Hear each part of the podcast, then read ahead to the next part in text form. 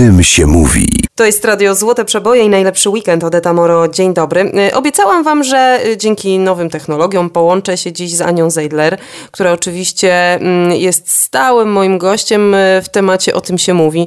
A mówi się o czym? O koronawirusie, ale w dalszym ciągu też o gwiazdach, bo one również są w takiej samej sytuacji jak my. Dzień dobry, Aniu. Dzień dobry, dzień dobry. Mm, cieszę się, że pomimo tej sytuacji możemy być w kontakcie. To jest rzeczywiście zaskakujące, jak, jak szybko przestawiliśmy się na inny tryb funkcjonowania. Przygotowujemy dla czytelników kolejny numer, właśnie tak jak powiedziałaś y, o koronawirusie, który zmienił świat i nasze życie i y, zmienił życie gwiazd i głów koronowanych i rzeczywiście nie wybierał. Ten czas jest zupełnie inny.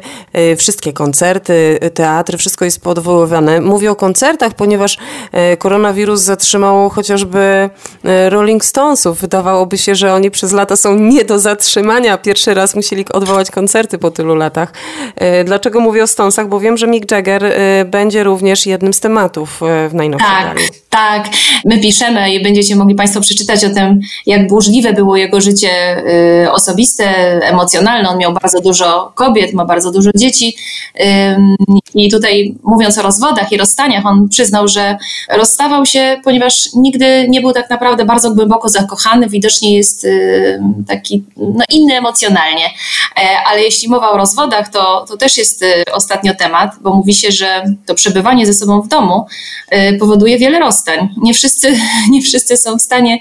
Y, no przynajmniej w Chinach takie są wyniki na ten moment. Jeszcze reszta krajów chyba się nie zaczęła podliczać w tej kwestii. No właśnie, nie wszyscy ten czas no zobaczymy. Że dobrze może... wykorzystują, ale kiedy się poznają tak naprawdę, to okazuje się, że być może to nie są te osoby, z którymi rzeczywiście chciałoby się być i to jest przykry wniosek, ale yy, no to taki żart właśnie, że w kontekście rozwodów to ciężko przeskoczyć Mika Jaggera, prawda? No nie, no to to jest niemożliwe. Mam I nadzieję, że tych rozwodów i rozstań y, po tej naszej y, kwarantannie zbyt wiele nie będzie. A jeżeli będą, to jestem przekonana, że też będziecie o tym pisać.